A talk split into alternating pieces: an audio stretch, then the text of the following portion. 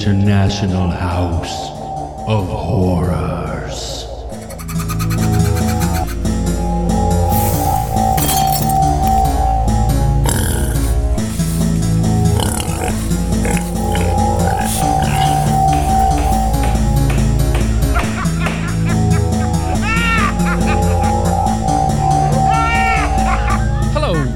Guests, and welcome back to the International House of Horrors podcast, your sanctuary of spooky for all things terrible, horrible, brutal, bloody, gory, and the macabre. I am one of your curators here at the house, Joe Merle. And I'm the other one. I'm Josh. Hi, Joe. Hello, Josh. How's it going, man? It's going good. It's been a busy morning for me. I already went to the gym, cooked, and I we we had to start a bit later because I just got off watching the uh, Twilight Zone episode. I just finished it a few minutes ago. ah, that's all right. It happens, man. Sometimes you know you just you you get a little bit behind, and that's okay. That's the beauty of doing this a little bit earlier in the morning. Is even if something comes up, we don't really have to worry about it. It's not the end of the world. yeah, You're you're not getting too close to football time, which is that's good. yes. And we're um. So you mentioned the Twilight Zone. Let's uh let's just kick it off there like we do every week. I do have to say though, this past week I got the opportunity to watch the Twilight Zone at the movie theater on the big screen, and it was it was amazing. It was amazing for for many reasons. Uh, the first being that I went with my brother was my date to the to the movie. Uh, which is always cool because I don't get to see him a ton. So seeing my little brother was great. But sitting on the other side of me was Shelly, who's been a long time friend and listener to both shows that I do. So she actually listens to this show. Oh, hi, Uh, Shelly. yeah, and she listens to uh, those movie guys as well. So it was really neat, and they showed a small, maybe thirty minute short documentary at the end, remembering Rod Serling, and they had archive a lot of archive footage of him talking, and I could have just sat and listened to him for three hours straight. It, it was unbelievable. I I knew a lot about the man, but they showed some footage that I had never really seen before, and just his passion about life and everything that he was doing, everything like the the very idea. He's like, if you ever get any kind of idea, don't wait. He's like, just start putting it down on paper. He's like, all that that passion, that fire you feel inside you. And the one thing that he said that resonated with me a ton was don't ever lose your sense of childlike wonder. Always try and view the world as a child. And I was like, man, that's awesome. And then he they talked about him in the the war when he was in the war and the stuff that he had seen, which was pretty crazy, and how his dad had actually died of a heart attack while he was gone, so he never got to say goodbye to his dad. And they tied that really closely to walking distance, where Martin Sloan has the ability to talk to his dad and, you know, finally say goodbye. And they're like, Rod struggled with that for so long. And the craziest thing is, right before he died, a close family friend he had said to her, "I I'm just scared that nobody's ever going to remember me," and that was, which is nuts to think about, right? Yeah, And now there's entire you know movies dedicated to the guy and podcast. You know, we talk about it at the beginning of ours, but there's whole podcast dedicated to the Twilight Zone. And I did, I didn't realize he was so young though. He was only 50 when he died. when he died. Oh, really? Yeah, yeah, he died really young of a heart attack. He was only 50 years old. I had no idea that he was that young. For some reason I thought he was was a lot older than that, but I I kind of always thought like he was already in his fifties when the Twilight Zone happened. Like when Yeah. you see him on screen at the end of the episode, he he doesn't look that young. yeah, he he he doesn't look too young, but it's um yeah, it's just so sad cuz that guy probably had so much more he could have given to the world, but it was really cool. Really cool to see and uh, so happy I had that opportunity to see six episodes of the Twilight Zone on the big screen. It was neat. And six, yeah, you, you talked about this before, right? So it Yeah, was, it uh, was, like um, it monsters was- are due on Maple Street. it was Monsters Are Due on Maple Street, Walking Distance, The Invaders. So the one where you have the woman in the the cottage with the little alien people who show up. I don't know if you've seen that one. I, don't, I won't spoil it. Yeah, Uh, I don't think so. We'll, we'll get to it. Yeah, we will get to it eventually. So you had the Invaders, and then uh, Eye of the Beholder, I've seen that one. Yeah, um, To Serve Man, and what's the last one that I'm missing? You had oh, uh, Time Enough at Last. was the Oh, okay, the last of one. course, yeah. yeah. That's the you know the quintessential Twilight Zone ep- episode. But today we are here to talk about Long Live Walter Jameson. It's episode 24 from season one. It was directed by Tony Leader, written by Charles Beaumont, and the original air date was March 18th, 1960. And you had Kevin McCarthy plays Walter Jameson, Edgar uh, St- Stehli, Stehli. Stehli. Stehli. Maybe he's Yeah. German. Yeah, it could see. be. Um, plays Professor friends. Samuel Kittredge. Oh, Probably okay. Stehli. Yeah. Uh, Estelle Winwood as Laurette Bowen and Dodie Heath as Susanna Kittredge. So I will do the opening narration to the best of my ability, and then we will uh, talk about the episode. You're looking at Act 1, Scene 1 of a nightmare, one not restricted to witching hours of dark, rain swept nights. Professor Walter Jameson, popular beyond words, who talks of the past as if it were the present, who conjures up the dead as if they were alive. In the in the view of this man, Professor Samuel Kittredge, Walter Jameson has access to knowledge that couldn't come out of a volume of history, but rather from a book on black magic, which is to say that this nightmare begins at noon. And there we go. And I watched it. Um, this is one I haven't seen that many times. I've seen it enough to where I could tell you what happens, but it's been a while since I sat down and watched it. And it's uh you know, another kind of a I don't want to say time travel episode, but in a way it deals with time. An episode that deals with time. Yeah, to like we- we're gonna spoil this episode, right? Because this is all about the episode. So this is about uh, immortality, Yes.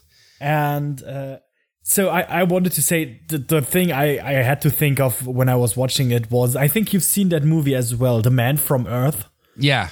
which is I, I felt so many um, things that that fit together with uh, the man from Earth. I'm guessing it was in, at least in parts inspired by this movie, uh, by Oh, this I'm sure. episode, Yeah. and thi- because yeah, there's this. There's just the idea. Okay, yeah, there's this guy and he's been around forever. Like here, they say he's been uh, alive for two thousand years. I think is when he met the the shaman that. Uh, the, the alchemist that um gave him this ability, yeah, to live yeah to live forever. And the thing is, though, he's not immortal in the sense that he can't die. He just he can, but the he doesn't age right. He doesn't age, so the opportunity to die has never presented itself. And you get straight to the point with this one. It comes on relative. You know, Serling sets it up and says, "Hey, this is exactly what's going on." And so we have Walter Jameson who's looking to get married to another professor at the college where Jameson teaches. I think she isn't a professor yet. She is. Uh, No, no, no. uh, she's studying. she's she's the daughter of one of the other professors. okay. Yeah. That, that Her- cut off for me. I just heard he's he wants to marry another professor. no, that would have been a very different episode of the Twilight Zone. Yeah, Um, he, he was about to marry the old guy. That would have been that would have been kind of amazing. The- a, a great end to the episode. Yeah. right. Be very different than any other episode we've seen of the Twilight Zone. Yeah. no, he's not. uh, he's not going to marry the professor. He's going to marry the professor's daughter. Is the big thing here. And the professor, though, had sat in on one of Walter Jameson's lectures, and he starts to kind of piece things together. He does a little bit of homework, and he discovers a picture in a history book, and he's like, "This is you." Like, I don't care what you say. And he's like, oh, well, it's somebody who just looks like me. He's like, well, he's got the same exact mole on his face and all these other defining characteristics. I'm pretty sure this is you that's been around forever. So you better start telling me the truth. And then Walter opens up to him and tells him, he's like, yeah, straight up. right. Yeah, yeah, you got me. I've been around all this time. And I do, but he even tells him, he says, I don't know why it works the way it works. I just know that it works. Because Yeah, he, he- he, he doesn't explain the- it. The old professor, he's really afraid afraid of dying, and he doesn't want to die. So he says like, uh, uh, "Tell me, tell me, how can I do it?" And he's just like, "No idea." I just I met this alchemist. Uh, I w- fell into a coma, and then I woke up four weeks later, and since then I haven't aged. Right. it's it, it's great because also like it really helps like okay not giving any information at all but still enough it makes sense Oh, it makes it makes a ton of sense, and I think it addresses the. Everyone likes the idea of living forever, but I think practically, you know, Shayna was watching the other night. She turned it on. She didn't finish watching. I caught a couple minutes. She was watching an Interview with the Vampire, which I always loved Brad Pitt's approach to, you know, immortality in that movie. Like this is awful. Like it's good for a little while, but Yeah. without without the knowledge of our own impending death, it kind of make it makes life almost seem not pointless, but in some ways, you know, once you've done everything, even if you read every book on the planet, saw every movie, I think you would reach a place of boredom. You'd be like, there's got to be something more to this than than just being alive. Yeah, and then what also comes into this episode a lot is that all the people around you start dying, and Right. that's uh, that, that's just dire. And I've I've I, I still remember that still sticks in my in my head when I was a bit younger. I once read an article even just about this woman. She was only in her 80s, but she said she couldn't wait to die because all the people around her died. With her, even her children died before her, so- so she was all alone. And she just said, "I, I hope I'm gonna go soon." And that's like that. That's something you don't think of, especially like right now. Like we are both in the middle of our lives, even though you're a few years older than me. Yeah. and uh, but like right right now you you're not thinking about everybody you know right now being dead and you maybe being the only one alive that's I like, know that uh, is a tragic thought. Yeah It really is just being all alone in the world. Everybody you've ever loved just gone. And that's what happens with Walter Jameson. He, and so he wants to marry, uh, what was her first name? Susanna Kittredge. yeah He wants to marry her. Her dad is like, no, dude, you're crazy. Like, why would you do that to her? And he's like, well, I can't help falling in love. And even if you tell me no, and he tells his daughter no as well, I, I don't Yeah. want you to marry him. He's like, it doesn't matter. It's going to happen anyway. So Walter proposes the idea that they get married that night. Go pack a bag. We're going to take off. We're going to go get married. He's got to go back to his, he goes back to his office for something. I don't remember exactly what he was going back for. yeah he, he pulls out a gun i don't know why because he just said let's get married so Yeah. but you could clearly see he was thinking about suicide and probably thought about it before Right. but just never did it Never had the the I don't want to say the balls to do it because I don't think he ever really wanted to, but Yeah. he does have it there. It's been a thought that he's had. I think that the plot device was put there to inform us that he's had the notion of maybe I should just end it all myself. And then when he gets there, over in the corner of the room, we have Laurette Bowen, who we quickly learned that Walter was married to many years ago, but he abandoned her once she got old. And she figures out that, or no, she sees his pistol on the desk and she grabs it and she ends up shooting him. Like, I'm, and she does it because she doesn't want the same thing to happen to Susanna. She doesn't Uh, want her to be abandoned. she she actually uh, says that he belongs to her and only to her. She, so she, I think she even more than just thinking that this shouldn't happen to anyone else. She just feels betrayed that he he uh, uh, left her. No, that's fair. Yeah, I could see that. And it's uh so she ends up shooting him and then Kittredge shows up at Jameson's in his study and sees him rapidly rapidly aging. Rapidly Yeah. aging. And as I was reading about this, I thought it was a really cool technique they used to do it. What, what did they use? So they did because they were filming in black and white. They put age lines on his face in red and then filmed it in red light. And then they switched. They they pulled the red light off and repra- replaced it with green light, and that brought the age lines out to where you could see them. Because when it was under the red, you couldn't see them at all. Yeah. And then when they switched the two colors, it brought everything out. I was like, man, that's That's- cle- that's clever. That's that's the, the the things they came up with in in those times are crazy. Yeah, just to make it work. Even when you Yeah. and I were talking about the Hunchback of, or not the Hunchback of Notre Dame, the Dr. Jekyll and Mr. Hyde, the Fredric March version of that movie, you had informed me that's how they had done it with the lighting, bringing lighting up from the bottom and then Yeah, taking exactly. taking And- lighting away from other place. But in this part, because they were, or in this instance, because they were doing black and white, they were able to just use the different colors, which I would have never pieced that together. It's like, oh, that's really cool.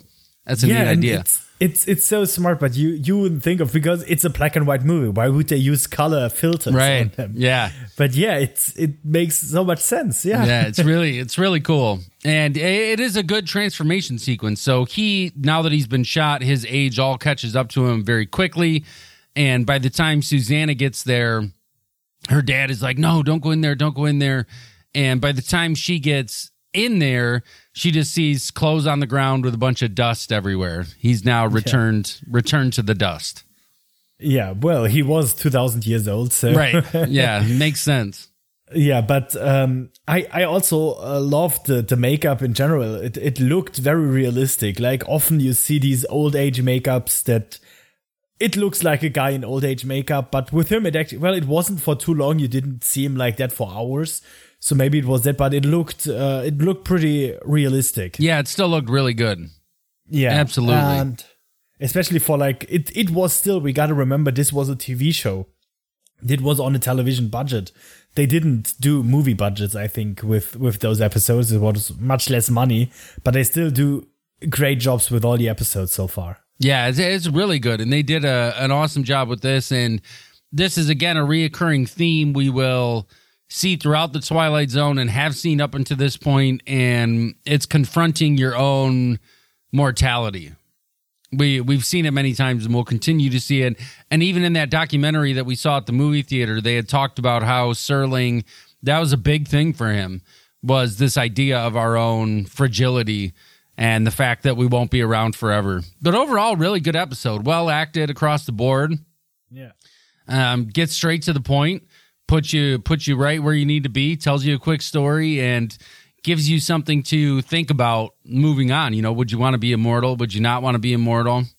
yeah it's it's a very easy episode I, i'd say like not in the in the uh subject matter uh per se but in the in in the overall like there, there isn't really that much going on like there were like the the episode with the with the graveyard in space that that was uh, kind of it, it took me a while to really get what was going on and here it it's just you can watch it on the side and you'll know what's happening it's more about the theme in itself and uh, about the people uh, talking about it and I, I liked it. And I, I'd recommend to anyone who hasn't seen it uh, the movie um, uh, that I said earlier. The Man from forgot Earth? The name. The Man from Earth. Yeah. Which is a very similar. Like there, there's so many things that uh, that felt really similar. Yeah. And I really like that movie, and it got Tony Todd in it. Right. You can never be mad when Tony Todd's around. Yeah. Ah, I don't know. I've seen a couple movies where I was like, shit, this guy's just earning a paycheck right now. Um, but this one, it's a very good episode. So we'll we'll wrap up with the closing narration, which is actually a short one, maybe one of the shortest closing narrations we've had. yeah. So here we go. Last stop on a long journey, and yet another human being returns to the vast nothingness that is the beginning and into dust, the dust that is always the end. He didn't even say the Twilight Zone. Yeah. That's- Didn't even say the Twilight crazy. Zone. And um, so next week we'll be talking episode 25 if you are following along with us, that which is titled People Are Alike All Over. Great episode. I actually watched it last night. I was sitting down here do, uh, working on a piece of art and uh, I had watched this episode, Long Live Walter Jameson, and then put the second one on right after that because I really like People Are Like All Over. It's one of those good twist I know endings. nothing about it. Yeah, it's a good one.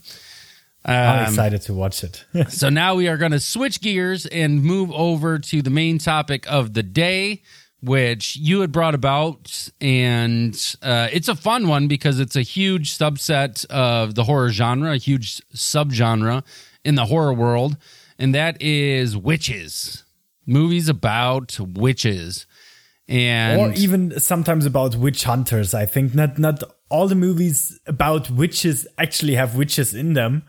Similar to uh, I I got the idea for this uh, for this topic because I uh, bought tickets uh, to a play uh, that's uh, the Crucible um, by uh, what's what's his name again. Um, uh, the he also he also wrote Death of a Salesman. What what's his- right uh, Steinbeck. no No, no, it's, not Steinbeck. um, Arthur Miller. That's Arthur. Miller. Damn. Yeah. There's a lot of uh, play people who are really mad at me right now. Probably, yeah. yeah. No, what Yeah, was so- Steinbeck? What was he? Grapes of Wrath? I, I, I don't even know. I John Steinbeck doesn't did- ring a. I'm I'm not a theater person though. I gotta say. Yeah. No, Steinbeck did a bunch of. I want to say he did. Let's Grapes see. of Wrath. He did. uh Let's see. Of Mice and Men. And I want to say he did. No, now we're switching gears from a witch podcast to a. Uh, let's see, because now I'm curious if I'm correct or not. Uh, yeah, he did the Grapes of Wrath, and then East of Eden. I mean, Steinbeck was huge. He did a ton of stuff, but his biggest was I don't know of Mice and Men or the Grapes of Wrath would be what those two are both huge of his. So you saw the Crucible, went to see Yeah. a a play. How big of a theater was it in? Well, it's it's the biggest theater around here, but it's still. I live in a small town. Like even the big city I live in is comparably small to most other big cities. So uh, it it was um, it it was the biggest uh, thing we have uh, around here, but it, it wasn't too big. Uh, uh, I I can't tell you how many seats they have there, but it was it it was a lot. There there was lots of uh, people there. Okay, and uh, the the play um it, it wasn't the I I looked a bit into the um into the uh the script afterwards uh, and they they changed lots of things for for this uh, version of the play. Uh it's it's still it it was uh, so much fun and what what I really liked about it is so for anyone who doesn't know it's a, probably like one of the famous most famous plays about the the witch Salem, trials yeah, the Salem Yeah. witch trials, and this. So I had done a version of this in high school, but like you said, we had changed. Everybody kind of change changes it up. But if I remember right, and this almost like ties into the Twilight Zone a little bit, he had written this as an allegory of sorts to McCarthyism in the United States and people Yeah. being terrified of, you know, neighbors being communists and things like that. Yeah, and also the the, the communism thing, uh, uh, especially the um, uh, now what's it called, where where they had uh, people blacklisted for The being the uh, Red Scare. the Red Scare, yeah, where they and he, he was one he he I think went to to jail even for uh, uh because he was a communist or he was accused of being a as a- communist. yeah exactly Oh, okay.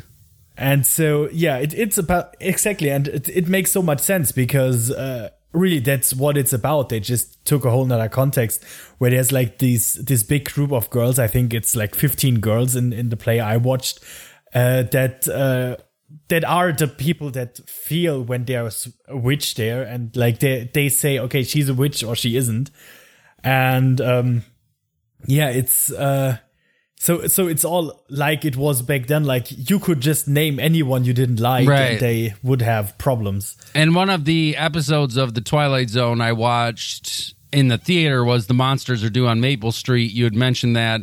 That's hundred percent the same thing. Same, Yeah. like just a group of people standing around. And the idea of if someone accuses you, instead of defending yourself, it's easier just to hurry up and accuse someone else to move the spotlight away from you. Yeah, exactly. And um, what I liked uh, in my play, uh, in, in the play that I watched, uh, was that um, they actually had some some awesome horror elements in it, where they like uh, uh, every now and then they were like these these witch parties where the girls were dancing around and uh, having having a good time, and all the lighting would either change to almost darkness or like some like um, purple or red colors uh, that just looked great. And they had um, in the middle of the stage they had a big cage that went really high, and then uh, and then and that whole cage could uh, could move in a circle. And then around that, there was another uh, on the, on the, the floor could also move into any direction. So every now and then they had people running on the spot while the, the stage would move and while the cage in the, in the background would move. Oh, that's cool. And yeah, and they had um oh, no, I can't think of her name, but there's this one uh, I think in the original book she's uh, she's a slave of the of the uh, of the main guy uh, Tortunga or something. She is like uh, a witch in in this play she's just a neighbor and she is like she knows about the demons and does all this stuff. And in this play she was in the play for at least three three quarters of the of the play. She was just in the background in the cage uh dancing around uh, climbing uh, on the on the wall. And like it it was really really good and like really scary in parts she also had this this face paint uh like a skull and uh it it was really well done and i was uh i was actually scared a few times by by Nice. by how they how they showed it. It was that was really well done. The whole story is really interesting, and it's one that we see in a few of the movies I want to talk about. The whole witch hunting just for your ju- just for there, there's no real proof, and that's what we hear all the time. Like there there have been so many witch hunts that never really were witch hunts. There was Right. No. There was They- no fact. Yeah. they- in they the, just- the the fucked up way they would test them like hey dunk them in water if they drown they're human if they don't Yeah. they're a witch okay Yeah, the, the the good thing was if you drowned and you were human, then you would come to heaven, and if you were a witch, of course, they would burn you afterwards, and you would go to hell. right. Which is uh and i've i've seen the play but it's been so long but i've seen the movie a few times. Have you seen the crucible movie? No, I haven't seen the movie. oh it's really good. Especially i mean so i it's been probably five six years since i've seen it but winona ryder playing opposite daniel day-lewis you put daniel day-lewis in anything yeah, Yeah. daniel day-lewis plays uh proctor plays john proctor which is uh, yeah which you can never be mad about daniel day-lewis but the movie's good it's a good adaptation of the of the story from what i remember i did enjoy the movie quite a bit I'm gonna see if I can find that because yeah, the, the the play made me really interested to see more versions of this because I really like the story. It's uh, it's it's a good story. Like he uh, he was a good writer for sure, Arthur Miller. Yeah, and this one, you know, the, again, it's the the very idea of it is scary. Of somebody just accusing you of something and you being thrown thrown into this world of madness where people are going to torture you and potentially kill you just Yeah. for someone accusing you of one thing or another.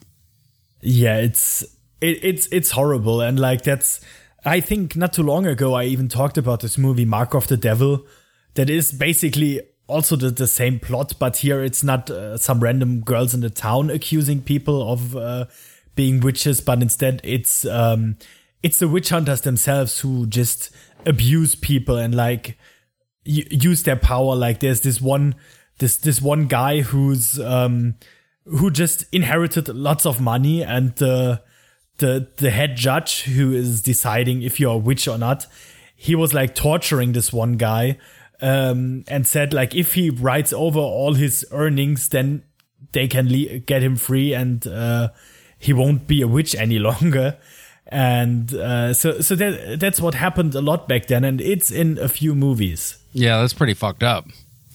that's I mean the idea of it is just ah, it's bad. Um It really, really is. And uh, let's let's talk about a few other witch movies. Yeah, yeah, let's do it. And then maybe start with even though one we've talked about, we talked about at length for a long time, but just to mention, I mean, these movies have been around for so long. 1922's Häxan, Yeah, which we had both watched. It was on those 100 movies to see before you die list. Yeah. And it, it's super long too, right? Wasn't it long? I feel like it went on for a long time. I, I think so. Yeah, it's it's super long, but it's really interesting, and also it's it's more of a documentary slash uh, horror movie for some reason. Yeah, but they address the idea that maybe these people were never witches at all. Like what you're doing is is wrong because it it starts way back at the witch trials and even prior to the witch trials. But then when the documentary ends, it's looking at mental illness in the state of the world. And yeah, she wasn't really crazy. She wasn't a witch. She just had you know some sort of mental disability.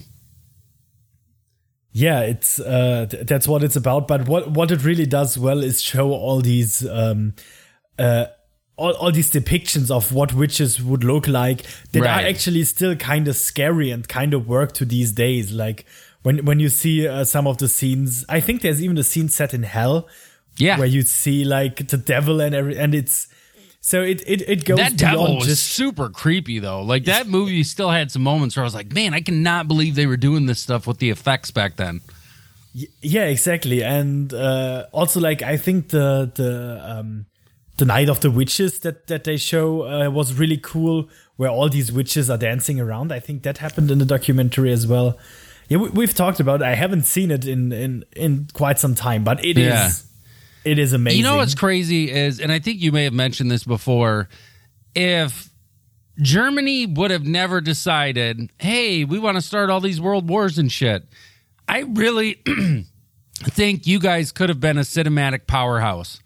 Like with everything that started back at the turn of the century, you know, this stuff in the 20s and even prior, like all the greatest minds in filmmaking, you go back, it's all kind of stems from the Germans, like all the biggest things that happened. But then as soon as you start all these crazy wars, everybody ran away and was like, I need to get out of Germany. I need to go make movies somewhere else.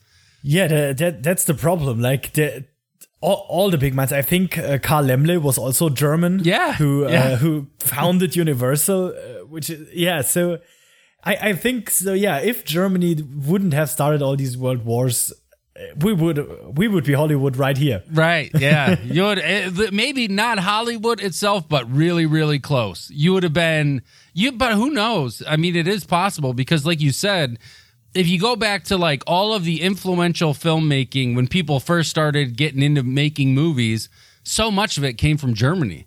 Everybody in Germany was thinking different with all the, you know, all the um what's the term I'm looking for? German uh, expressionism. All Yeah. of the expressionism that came out of Germany was just unbelievable. It's stuff that nobody else was doing at the time, and Yeah, I think we were we were like the the masters of the like the horror really of the of all those things. Okay, we also did like um uh we have Metropolis, which was the first big sci-fi uh Yeah. epic. But uh, I think that the US had more of like human stories, while Germany had like all these horror stories, ghostly stories, supernatural things. But I, I feel even more than that.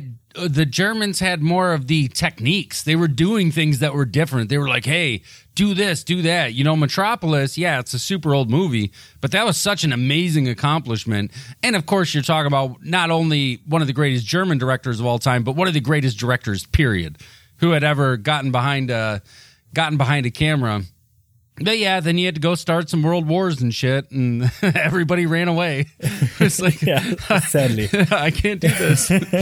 um, okay, but yeah, so Häxan is cool. If you've never seen it, it's on. I think I watched it on YouTube, or maybe yeah, I was, think it's on YouTube in a really good quality as well. yeah, or maybe I saw it on Criterion. It was on one of them, Criterion or YouTube, but it is available. You can watch Probably it. both. Yeah, Mm-hmm. it's yeah, it's it's one that actually I think I would like to own at some point because it's it's one of those movies. You know, I think it's awesome to pull it out of your shelf and say, "Yeah, I own this." Yeah. And I, I would like to that. see a cool version of it where maybe you get some, you know, intellectuals discussing the movie and its its relevance to not only making movies but just at the time. Because watching it today, I'm I'm just still so shocked at what they got away with doing Yeah. that. Because wasn't there a witch eating a baby? Didn't she put the I- I baby in the think so, thing? yeah. she was like mixing the baby up in a cauldron or like beating it on a rock and then drinking its blood or something crazy. it it was completely fucked up. I I think uh, yeah, it it was uh, either Danish or Swedish. So those those people were crazy anyway. yeah, yeah. It was um, it was cool though. So uh, I've got a whole mess of which I didn't realize how many witch movies I like. Yeah, that- s- when I same started here. looking I- through. But why don't you start us off and we'll just kind of go back and forth and talk about some stuff. Yeah, that, that sounds like a good idea. So, um, one that I totally forgot about when talking about witch movies, but maybe because we don't really see the witch in the movie, but it's even in the title, is the Blair Witch Project, Yeah, which I absolutely. I, I didn't even think of that movie when I thought of witch movies, but and we talked about this movie. I think last week, Yeah, and think- we did a whole episode on the franchise.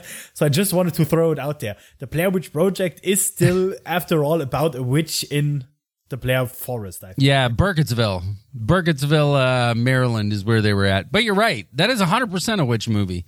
Even if you never get to truly see the witch, which is almost scarier. Is is not seeing it. I, I mean, it, what what if in, in that last scene where she's walking through the house and looking if she can find anything, instead of a guy just standing in a corner staring at the wall, there was like an old lady with a crooked nose. Yeah. I'm not sure if that would have been scarier. right. Then they did do the few. I know my copy has a few different endings on it. There was one ending that I really liked. I think the ending they chose is the best ending. Him just standing in the corner is super unsettling. But there was an ending where he's just hanging from a rafter, like by his neck. That was pretty good. But yeah, there are a few different endings out there to it. But the one they chose was, man, it's creepy. Creepy, Yeah. creepy, creepy. And we did see the witch though in the 2015 was it 2015 version? I think 16, but yeah, 16 somewhere in that, there, yeah. 15 or 16. But you do see the witch. Who you only see for a second, but you remember she's moving through the house, and you can only see the reflection. She's got a mirror and she's looking behind her because you can't ever look at the Yeah. witch or else you'll die. Yeah, but I think that's that's the only thing how it works is just showing glimpses of her. Right, because, right. Yeah, once you see her in whole, it's probably gonna be bad. and it's not as scary anymore. All right, Yeah, so let's talk about some witch movies that maybe we have not talked about at length on this podcast before. yeah.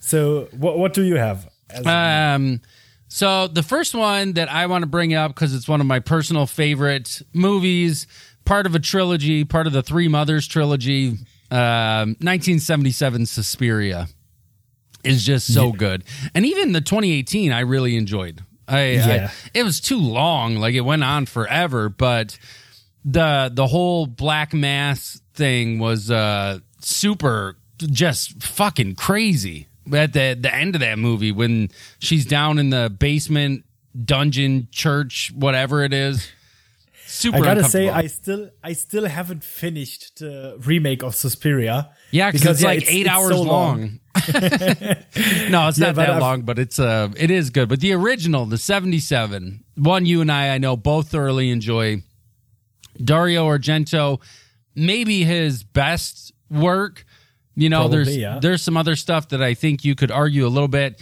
but suspiria just works on so many levels from the opening music that goblin score ah. It makes you feel like okay this is about witches or something creepy. It's um and the lighting in that and there's nothing scarier i think when it comes to witches. Like you had said the idea of a witch whose crooked nose really covered in warts and boils and and and scary looking whereas in this the witches are all just normal sweet little old ladies who you would you know for the most part you would never consider a threat Yeah, that that's what we we get more and more um, is that witches aren't the the crooked old people that we know from the fairy tales, but instead are like just normal normal people. Like there's the whole American Horror Story uh, uh, coven uh, that is all about the the witches coven, and it's all normal people. You wouldn't see it from the outside that they are witches. Right.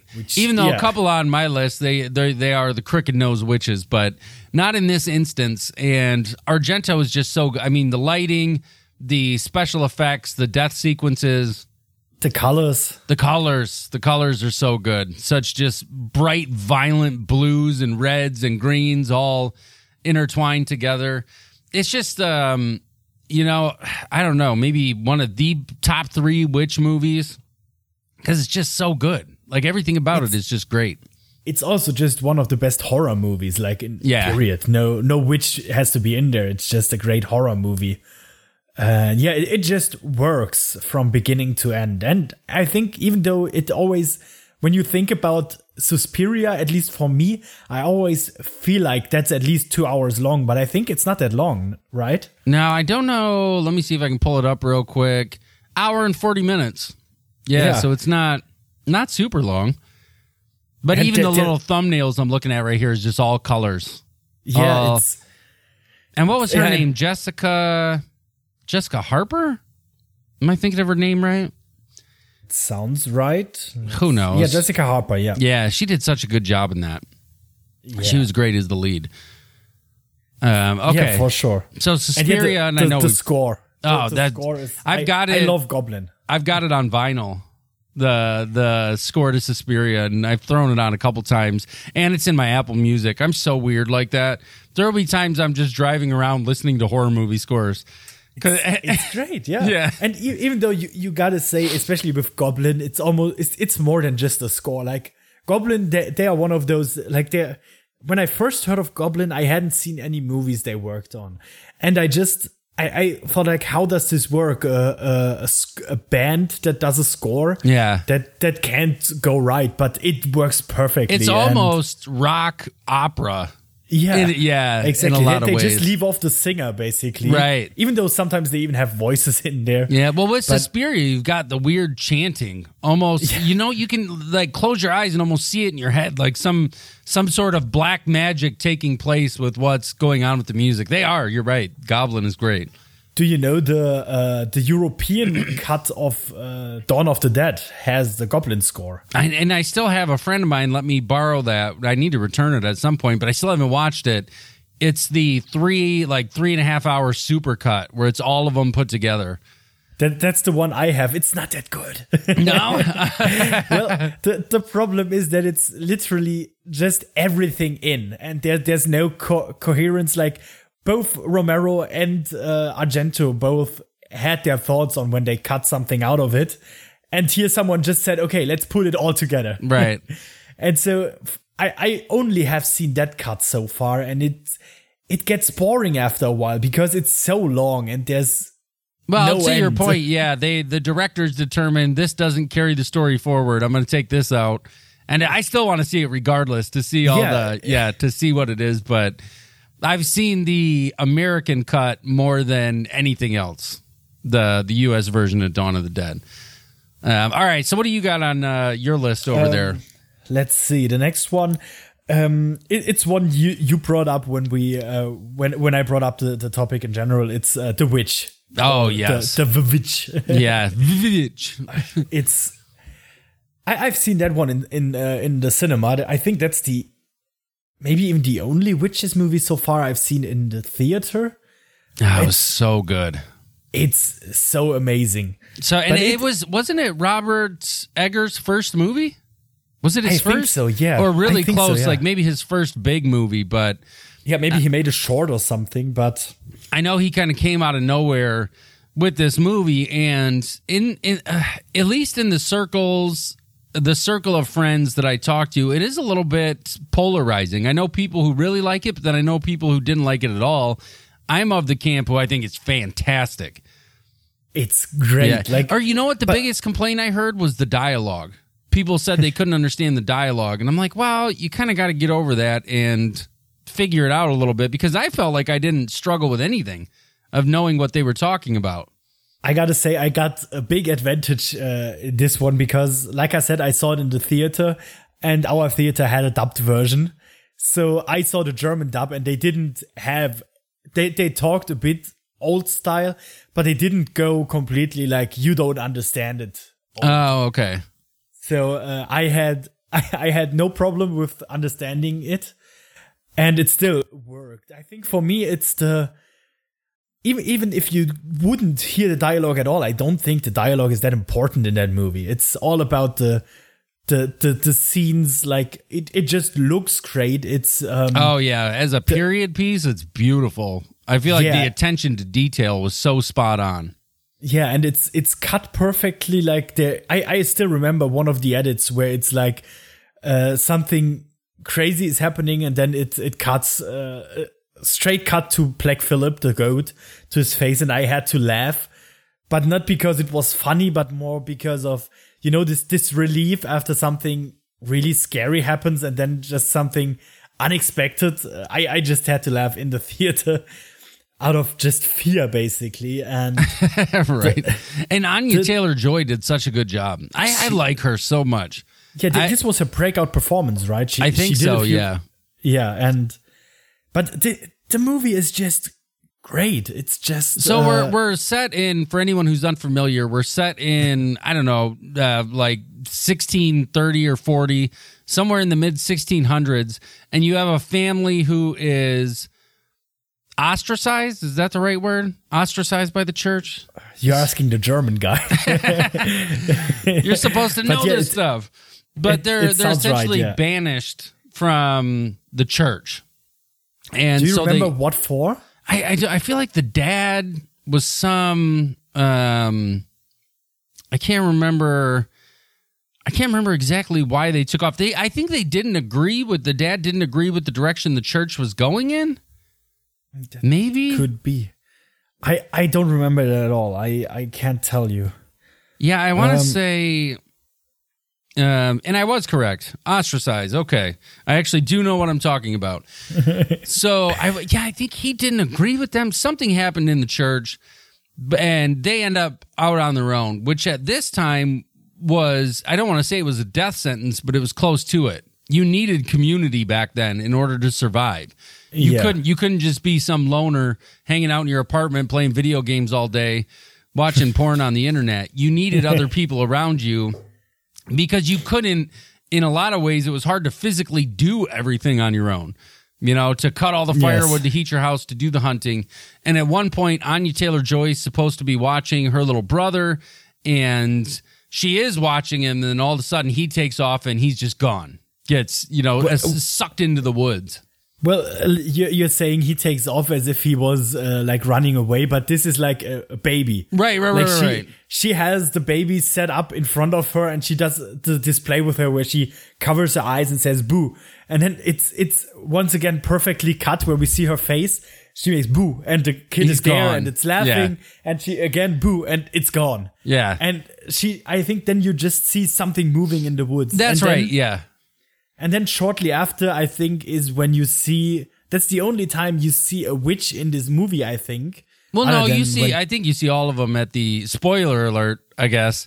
Yeah, because you see him at the end dancing around Oh, the yeah, fire, right, right? the- yeah. the- yeah, when the- she, when the she comet, goes yeah. when she goes floating up into the air. Yeah, and right. All of the witches but are there. We, we see this this one witch uh, like bathing in the baby's blood, ah, which Oh, is like was yeah, that was re- fucked up. really fucked up. Like even even today, like you don't kill babies in movies. No, no, you don't. And in this, you're right. She she's ugh, yeah, it's just bad. It even gives me the the heebie-jeebies just thinking about it.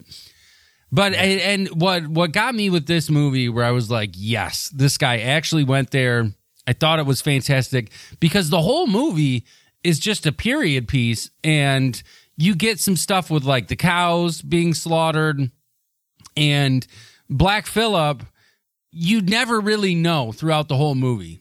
If if this is just some sort of paranoia they're trying to find a scapegoat for something that happened to the baby. As the viewer like like you said we saw the baby just disappear so we know something nefarious is happening here but when you get to the end of this when i was in the theater and black phillip spoke those first words it blew me away i was like what you really are doing it you've got a talking goat and um, what does he tell her? Something about, do you want to live deliciously?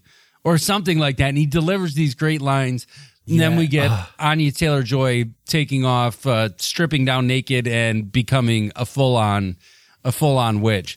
But this is a more traditional witch story where I feel Yeah. like they, they he did a really good job with telling it, but also didn't leave us hanging. Like, was there a witch? Was there not a witch? No, these were clearly witches who were in bed with the devil and doing these these wild things out in the woods. Yeah, exactly. And I, I just looked it up. This was Anya Taylor Joy's first movie. Like she did, she she was uh, uh, an extra in Vampire Academy in 2014, and then was in an episode of uh, uh le- let's see what's some Endeavour, some some show, and then she starred in The Witch. That Which was her is- first movie in And she's such. I hope she stays around for a long time because she's such. I know you and I both really enjoyed Thoroughbreds. Uh, the most recent season of Peaky Blinders, she was great in those M Night Shyamalan movies. She's good. She's she's just such a great talent. I hope she Yeah, continues to continues to get work and find good roles. Yeah, she she's working on like being uh, a new. Uh, well, I'm I'm not sure if you can call her a scream queen because she's uh, she's more on the like on the bad guys side. Like she does horror movies a lot. Yeah, which I'm okay oh, she- with. She is in uh, the Dark Crystal re- uh, uh, series. Yeah, she was in, she was one of the voices in the Dark Crystal, one of the main voices. Yeah, but everything she did so far, I really liked. Yeah, she's really good. All right, so The Witch is awesome from 2015. Check it out if you haven't seen it. Uh, what do you got next on your list? Um, let me see. The next one. Um, one that I just want to give a shout out, but I don't remember too much about it. I gotta rewatch it. Is Mario Bava's Black Sunday? Oh yeah, Black Which- Sunday's awesome, man. 1960. Um, like you Black said, white. you know, Bava is one of the horror greats. He's a name. If you're a horror fan, you eventually reach Mario Bava one way or another because he influenced so many other people moving forward. And it's uh you know, and it's been a while since I've seen Black Sunday, but this is more of the witch trials, the lore that you find out of there. You're burning a witch at the stake and she condemns everybody in a certain town or a certain bloodline of people. This is something that happens quite a bit in witch stories. Yeah, true. And then she, um, which uh, I like in this one though, she brings back to life a bunch of like helpers, almost like henchmen from the dead, who are gonna enact her vengeance for her. And it's done in Bava style, which you know, if you're unfamiliar with Mario Bava, uh, the guy's one of the probably top ten greatest horror directors, creators of all time. Yeah, and he's like he is the reason uh, we got Suspiria, for example, because Right, right. Uh, Argento was like a big fan of Bava and like became close friends with Lamberto Bava with his uh, with his son. Who also did a lot of cool stuff. Yeah, the Demons movies. Right. Which are so he, he he wasn't as artistic as uh, Bava, but, but he was yeah, fun. he was Yeah. fun. I love that first Demons movie with the motorcycles in the movie theater. It's just so good. it's just great. Yeah, But I think Black Sunday might be coming up on our list because I know it's on a lot of lists as some of the greatest horror movies of all time. So it's it's there's a real good chance we're going to run into it later on. So maybe after you rewatch it, we can discuss it a little more in depth. But for me, it's always been this is the witch story. Like if you were to, you know, just tell a very basic generic witch story, they're getting burned at the stake and they curse everybody. And now the town has to deal with the aftermath of this witch's curse. yeah, exactly. And I'm I'm still waiting for that. Um, I ordered a, box set, a Mario Bava box set. I think uh, at the beginning of this year because I had. oh, you told uh, me about that. Yeah. Yeah, it's it, it was supposed to be released on uh, December 31st, uh, 2019, which I guess was just like a date because it's, It's just coming uh, at yeah, some point. It's just a almost nine times out of ten, if they put that date on something, it's just a placeholder date. yeah, and now they moved it to uh, December 31st, uh, 2020. So I have no idea when it's coming. Right. but I'm waiting for it. I paid it and I'm gonna get it. Hopefully soon. Hopefully soon. that would be great. Yeah. And um, my one that a lot of people have heard me make a, a joke about on those movie guys, I always do this voice of this this witch going Ed Harley, and this is the one I was talking about. The witch actually being a creepy old wart covered shriveled woman who lives out in the woods in isolation, and that is 1988's Pumpkinhead, which you you don't normally think of this as a witch movie but she was such a pivotal character in that she's the one who knows the incantation to bring Pumpkinhead back to life in order to enact the revenge for whoever came to the witch. And in this case, it's Lance Henriksen. His son is killed in a motorcycle accident. And it truly is an accident. This kid didn't mean to, this teenager didn't mean to kill this little boy. He goes out into the woods talking to this old witch lady. She does all these uh, you know, the big cauldron and, uh, you know, put in blood of this and blood of that and tree root and whatever the case may be. And she brings back, or she brings Pumpkinhead to life, who then is an unstoppable force. Once you bring Pumpkinhead out, there's no way to stop Pumpkinhead. But I, I picked this one because I feel this is one of those few versions of witches where you actually see the the scary kind of folktale witch, you, the the cautionary tale that you would tell to children to keep them out of the woods or something like that. If you go into the woods, you know, old whoever might snatch you up, and the Hansel and Gretel thing. Where there's somebody out there who might snatch you up. And I always love the witch in this movie. She looks so good. She's so creepy and disgusting. And I think Stan Winston did all the effects for Pumpkinhead. So that's why she looks as good as she does. I actually haven't seen Pumpkinhead yet because That's I it. don't even know Podcast over. Podcast over. We're done. No more. No more International House of Horrors. I I don't even know if it's released at all over here. So uh, yeah, It's such a bummer because it's such a good movie. Such a good Yeah. movie. and I, I really want to see it. I got like I, I think I got one DVD here, Pumpkinhead Ashes to Ashes. Right. But I didn't want to watch that before I have seen the original. no, I want to say there was two or three sequels. I know there was Blood Wings, Ashes to Ashes. That might be it. It might just be Blood Wings and Ashes to Ashes. But uh, no, the, the then the sequels are pretty silly. But that first one is is such an amazing movie. So much fun. I, I really want to see it. Um, and since we're talking about witches that actually look like witches, uh, I'd say um, uh, Drag Me to Hell. Oh yeah, The uh, the the uh, Sam old Raimi. lady that's uh, that that's begging for uh, uh, for for a loan and then doesn't get it and then curses our main character. right. And later on comes back and actually uh, puts her whole chin in her mouth. which is which is drag me to hell and, and again there's a lot of people that don't like that movie and i don't know why i don't know because yes there's a lot of similarities to the evil dead but it's also sam raimi those are you know the idea of the deadite and more than anything i think it's the sound design the way his monsters sound they have a very specific it's almost like there's metal in their voices or some kind of weird drawn out drawn out noise that goes with it. But I like Drag Me to Hell. I really enjoy Drag that. Me to Hell is, is great. Uh, lots of these witch movies, we gotta say, don't have witches as their main characters. For the most part, the witch is uh, the incident that that starts the whole thing. Like when when you talked about uh, Pumpkinhead, the witch isn't the lead character, but she makes Pumpkinhead. Right. In this one, the witch isn't the main. She even dies. I think like twenty or thirty minutes in. The witch is just like uh, she curses our main character and then is basically gone and uh yeah so that that happens a lot because i think once you show the witch too much it gets it loses its loses its yeah loses its impact. exactly and uh And there is a relationship that, you know, as I was looking through a lot of the the witch movies, there always seems to be a relationship for the most part to Satan or the devil, where a lot of the witches draw their power from because at times, you know, as I was thinking about this, for instance, Rosemary's Baby, are they witches?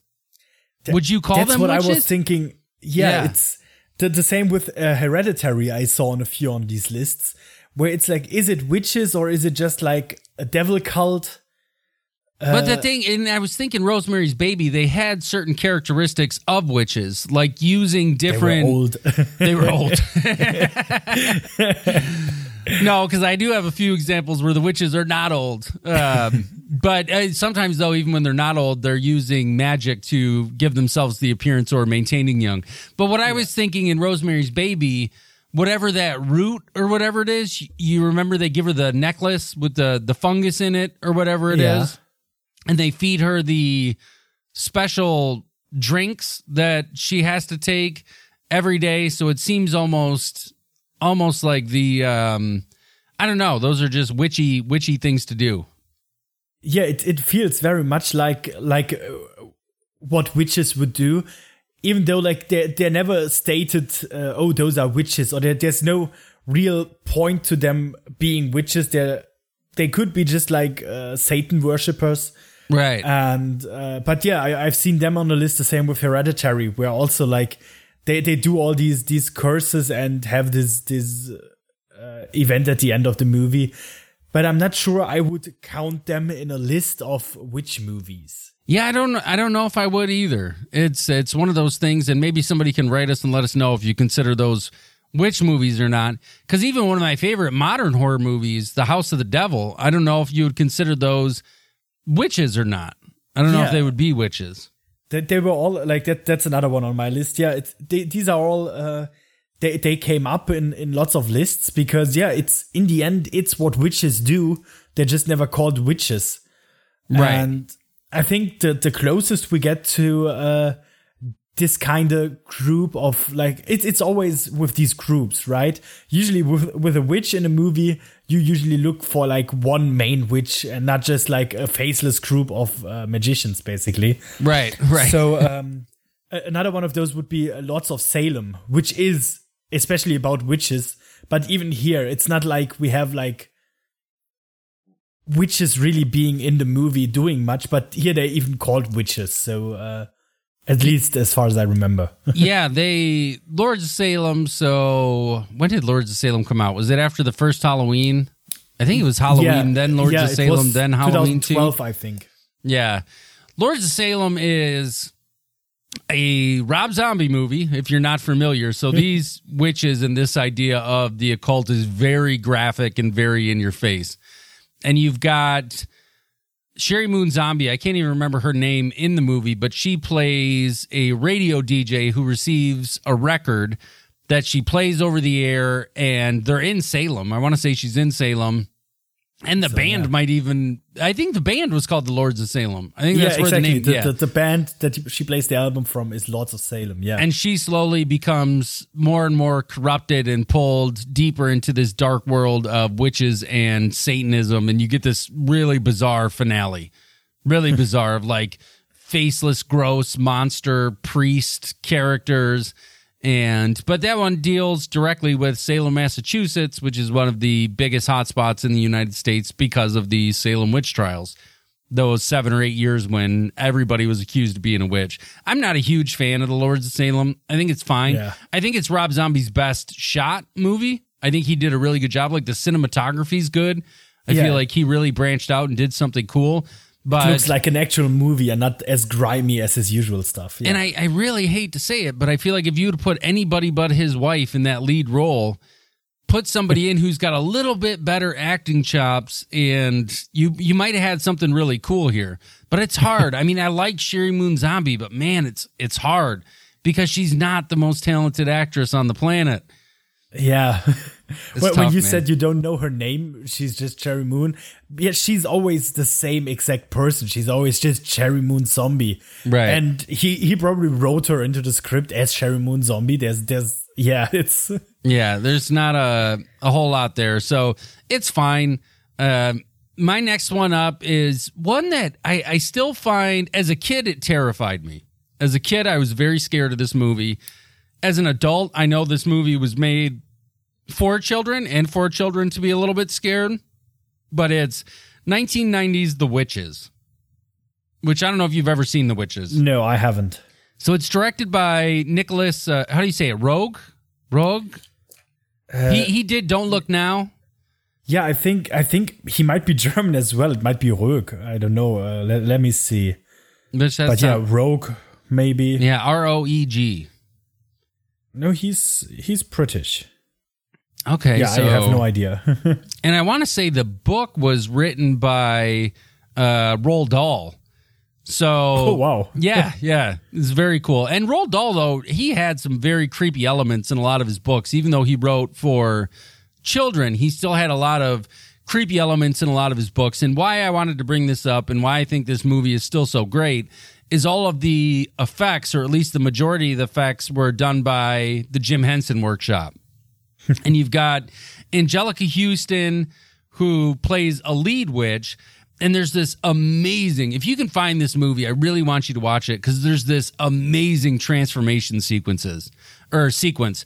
You've got this coven of witches who are all meeting at this grand hotel this great big hotel where this little boy happens to be with his grandmother for vacation, he uncovers the plot of the witches who are developing a plan to ch- turn all children into mice.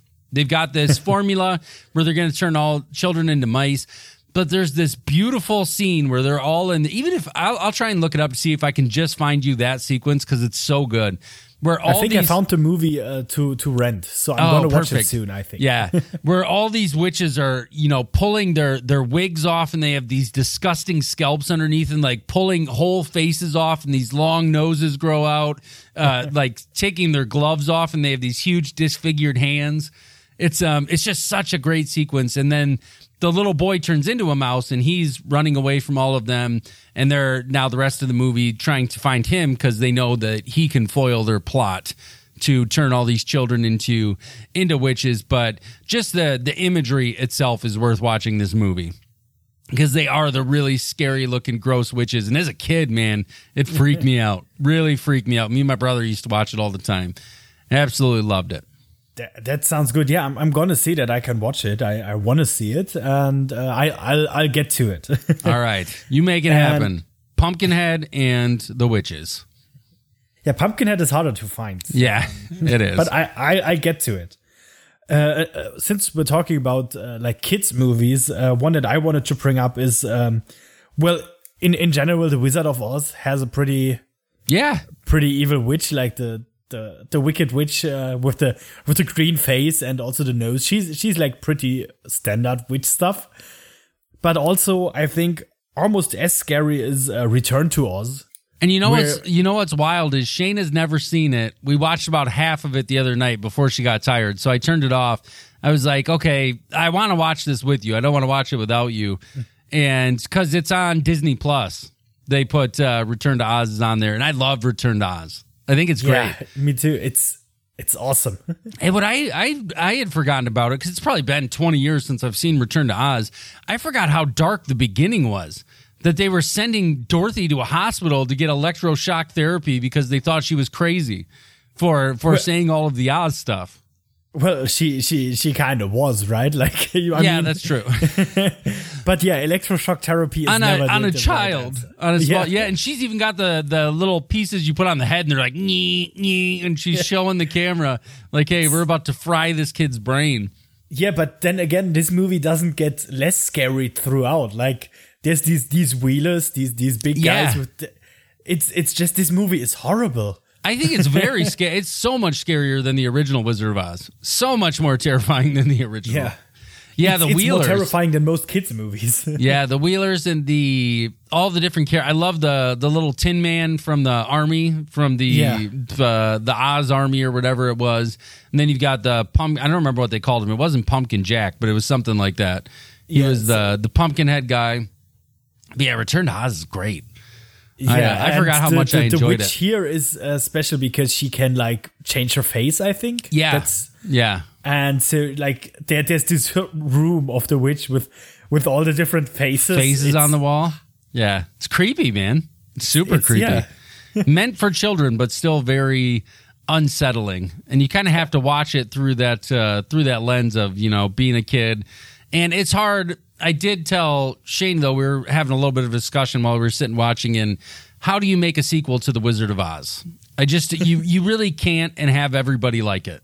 There's no way Yeah. because that movie is so beloved around the world that it's hard to make anything. But if anyone listening has not seen Return to Oz, especially with Disney Plus now being available, it's readily available. I know a lot of people have that Disney Plus already. Which did you guys get it in Germany? Did it launch? We're, we're waiting for it. We're getting it in, I think, the beginning of next year. I'm so gonna get it. yeah, it's good, man. There's a lot of really good stuff on there. But Return to Oz for for sure. And I had a couple on my list more sexy witches once they started to the same way that the Lost Boys I feel sexualized vampires in a way we hadn't really seen before and there was a different appeal to it.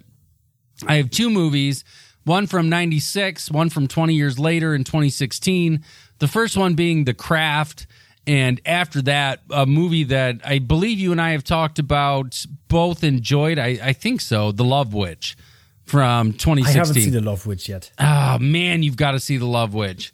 If anything, just for the Technicolor approach to it, it is beautiful. It is a beautiful movie. I've heard so many good things about it, but it's another one that's really hard to find. I think. Let me see. I know it was, streaming over here on a lot of places like Hulu and Prime. I bought it. I want to say I own it. I bought it when it first came out. But while you're looking that up, we'll talk Not about. streaming at all over here. Oh, that sucks. Uh, we'll talk about 1996's The Craft. Have you seen The Craft? no. Damn it, Josh. You're killing me. So essentially, the craft is uh, does for witches what the Lost Boys did for vampires. You have a group of high school girls who get into Wicca, and initially, it's very innocent. They do little things like, "Hey, make this boy love me," or "Make this girl." Not as beautiful as she is, but then it spirals out of control and the witchcraft gets much, much darker. The craft was insanely popular over here. In 96, there was a lot of people that were really into it. I mean, 96 is a year for horror. A lot of stuff was a very young, attractive cast who you you know, can I don't want to say exploit for just being pretty and being on screen, but in a lot of ways that's what a lot of directors did. You know, it was 90s was not the best time for horror. There was some great horror in there, but there was a, also a lot of very not good horror Yeah. at the same time. But The Craft is cool. If you get a chance, you should watch it just for its cultural relevance. And then The Love Witch is absolutely stunning. It's I could watch The Love Witch with no sound whatsoever and still thoroughly enjoy that movie. It's so beautiful. So I just, beautiful. It's it's to buy on on Amazon, and I just uh, put it in my in my uh, uh, uh, buy. I'm gonna buy it. Yeah, you I will. I, I don't think you'll be mad owning it. You will not Yeah. be mad owning it. yeah, it, it also just looks cool. Like it's got a cool cover, so that's already enough. I'm telling you, man, you're going to be just blown away by how pretty this movie is. So good. I can't wait. So, have you seen Witchfinder General yet? So I watched about 20 minutes of it the other night, but I got a little bit too tired. So I'm going to restart it soon because it is on YouTube. So I'm Yeah. going to restart it and because I don't want to watch it in pieces. I want to watch it from start to finish. I don't really, I'm not a big fan of stopping movies and starting movies again because Same, a, a lot of movies, you know, you need that buildup and they're building a sort of emotional response. And when you separate that by time, it's hard to get back to that place where you were emotionally when you start the movie back up. So I, I will rewatch uh, the whole beginning of Witchfinder General and watch the whole because it's not very long, hour and a half maybe. Yeah, I think yeah, it's it's not very long, and it's it's Vincent Price in a role that, even though it's you would think it's his typical role, I think this is the one role that we usually don't see him in as just a fucking asshole and a bad Right. guy.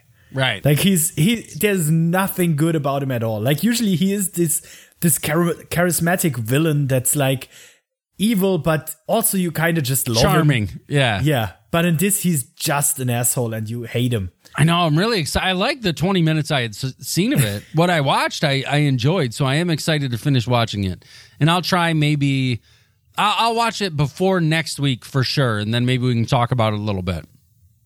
Okay, and I'll try to get my hands on the Love Witch, but that already needs uh, needs uh, shipping for a few days. Right. So uh, yeah, it's not on Prime for some reason. Oh, I'm gonna look sucks. into it. Yeah, that's that's weird because I feel like that one had a. Uh, I mean, it was so well received across the board. I'm surprised they didn't try for bigger distribution and getting it out there. You know, especially on Prime. It's not an old movie. It's not like they got to dig it out of some vault somewhere. It's um, No idea.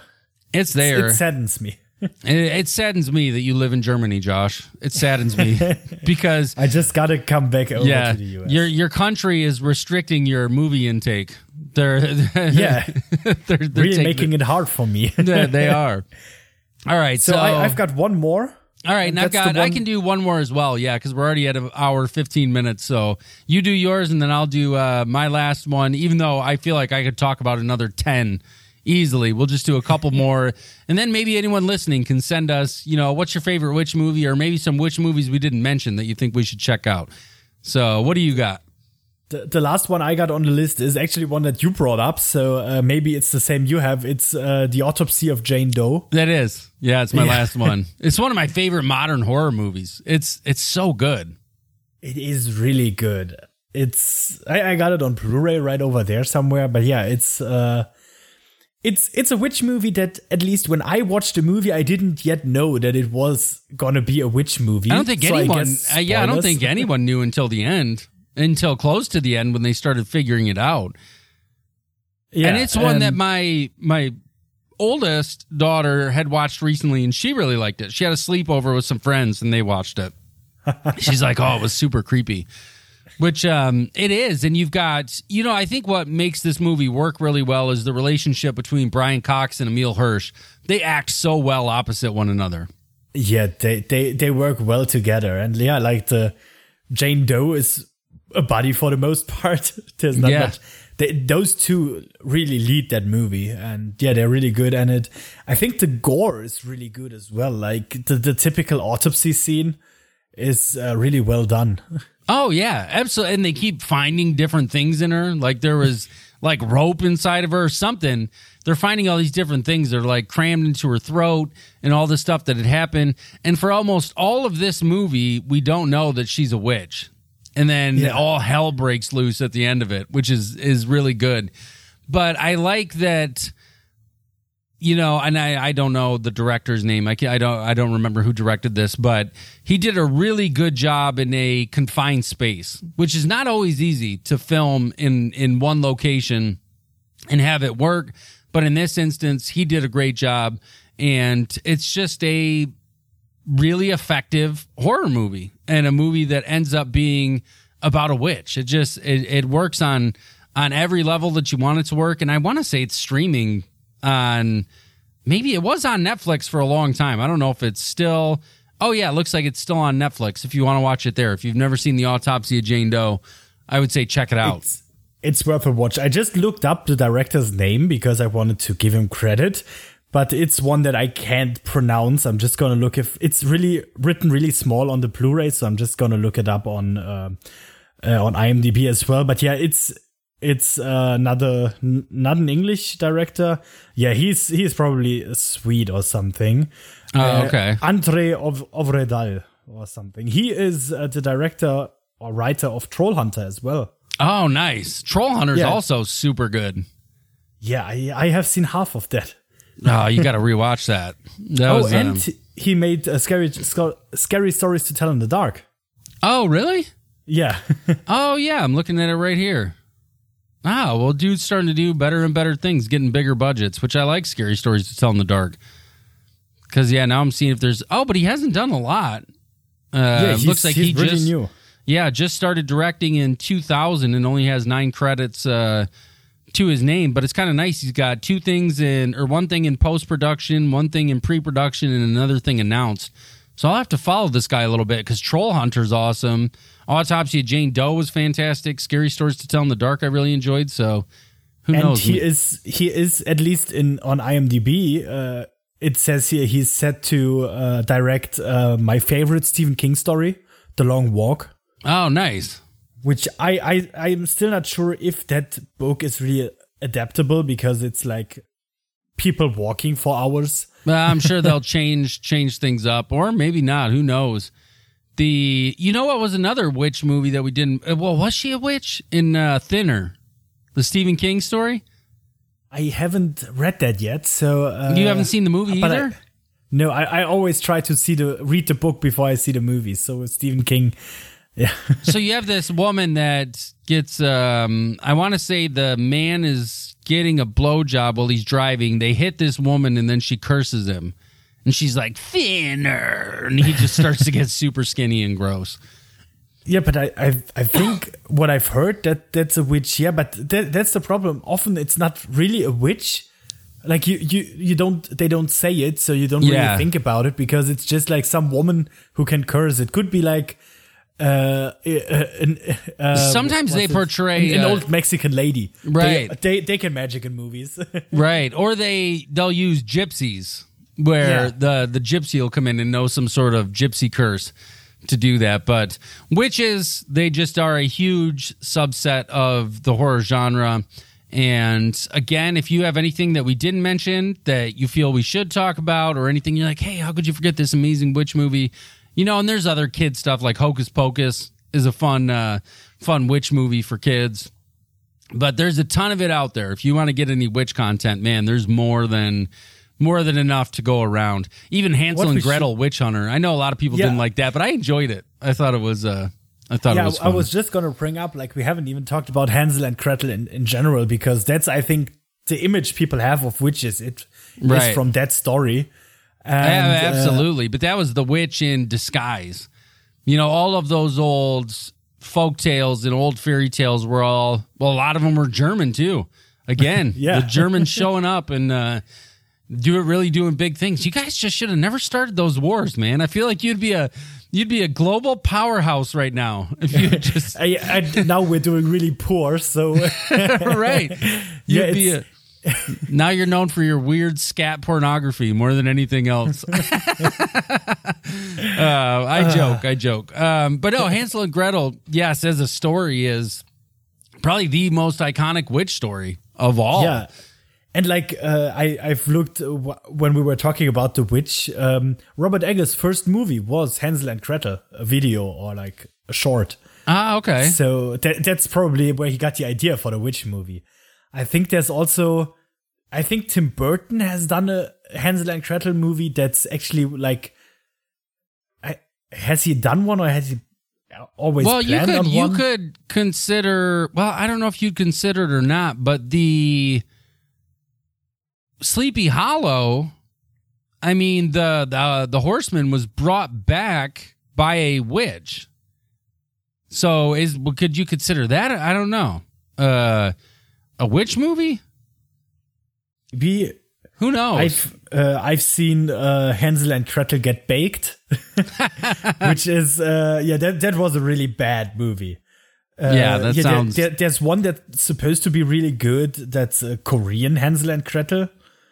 Well, Um, I'm I'm all for the Koreans doing almost anything because they just seem to be putting out winner after winner.